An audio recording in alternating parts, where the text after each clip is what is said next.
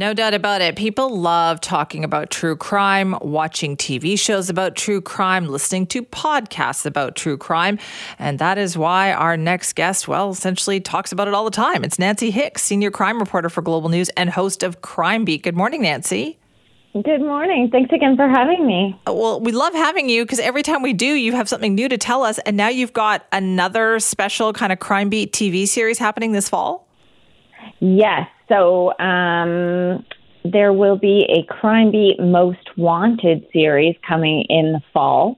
Um, and I will be sharing uh, one of, they're considered one of Canada's uh, top 25 most wanted. And so I'll be sharing one of those stories.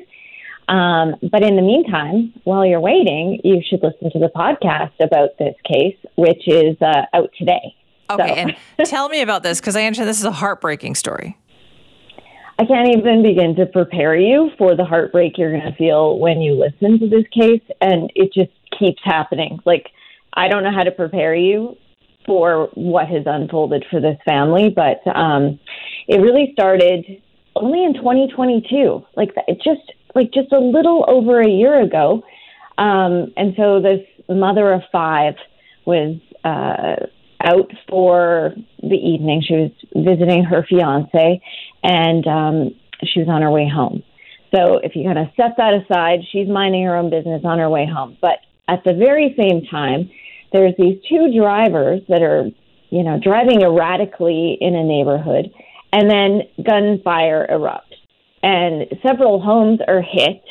Um, and the the driver of one of the vehicles is hit. He survives, but his vehicle kind of goes out of control, and the gunman takes off in his vehicle, and he is driving at like the police said at some points he was going 157 kilometers an hour in a 50 zone. Oh my goodness.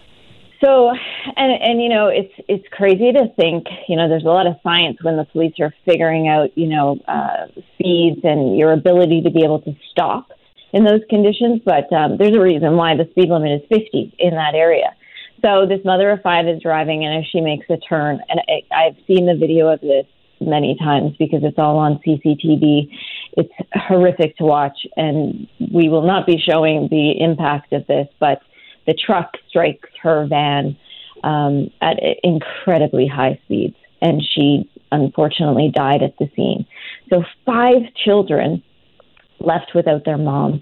And this family has been through a lot of heartbreak. Like, she's incredibly close with her parents. So, she had previously, pretty recently, lost her uh, father.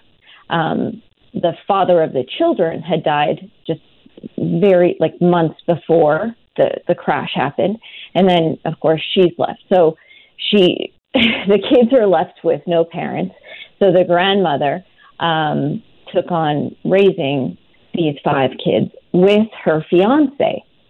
And it was and like they're just amazing people. I've spent so much time with them over the last little while. Um, the kids are amazing. I've had a chance to meet uh, four out of the five kids, and uh, this partnership that uh, this Angela Mackenzie's mother and Angela's fiance have in raising the kids is just beautiful. Like they just dropped everything focused on these kids.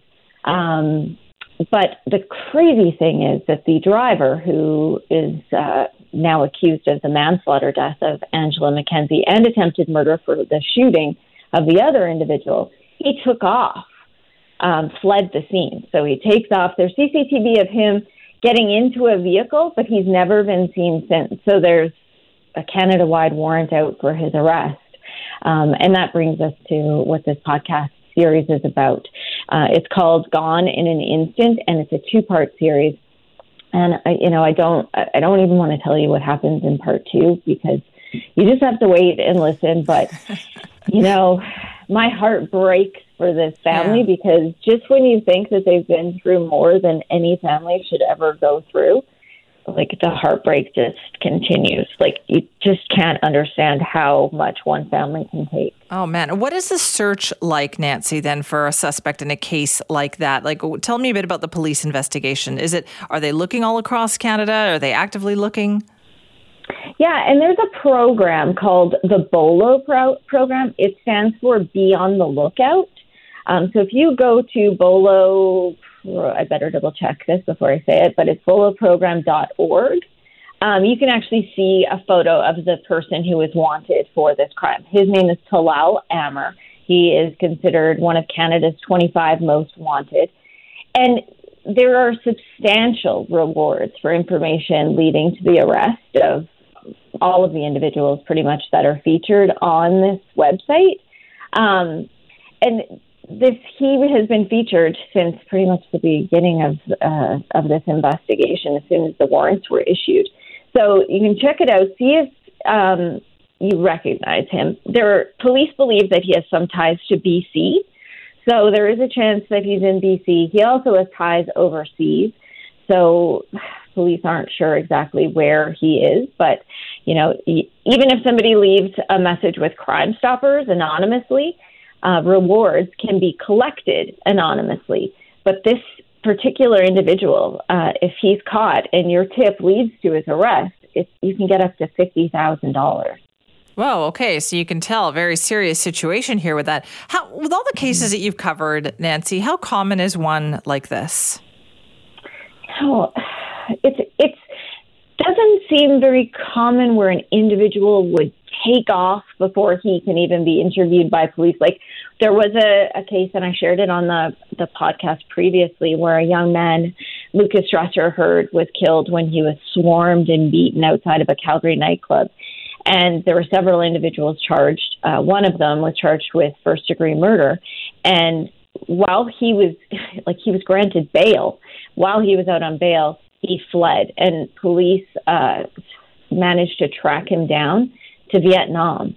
And they were able to get him back to face trial, and he was later convicted of first degree murder.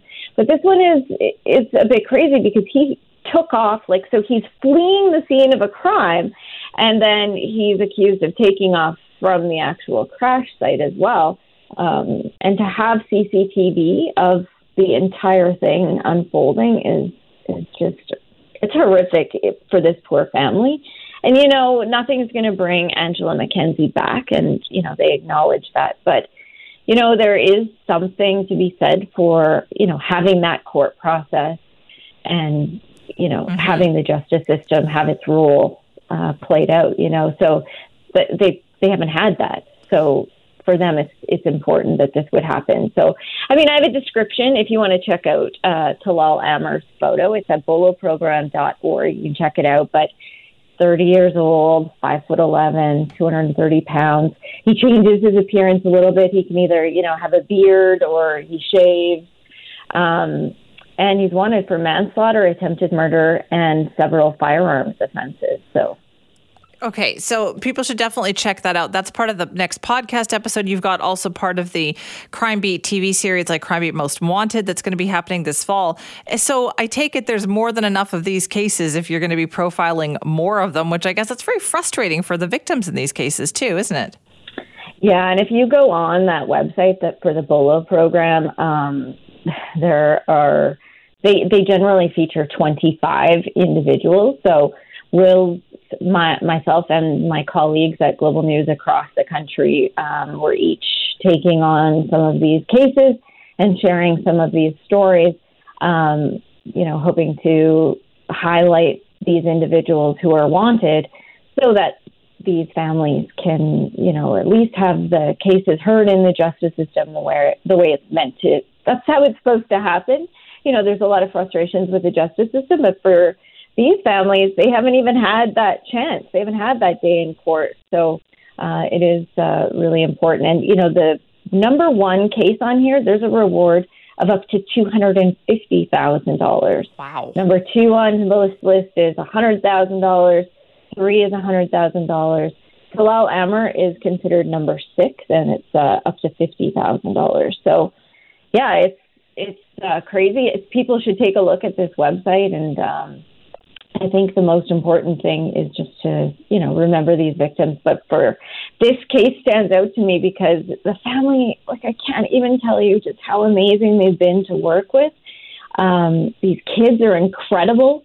Uh, at one point uh, in in part two, I'll share some. They have a little family band that yeah. they started, um, and I share some of that. It's just they're an incredible and unbelievably resilient family, um, and they're just looking for some more answers for sure. And a lot of answers aren't available because police have to protect the integrity of the investigation. That's Ooh. also unique yeah. in this case because normally I'm sharing these stories after they've gone through the court system. So there is, you know, some consideration that we don't want to jeopardize the court process either. So. True, but also frustrating. This is Nancy, thank you. I can't wait to hear more about it. Thank you. Thanks so much for having me.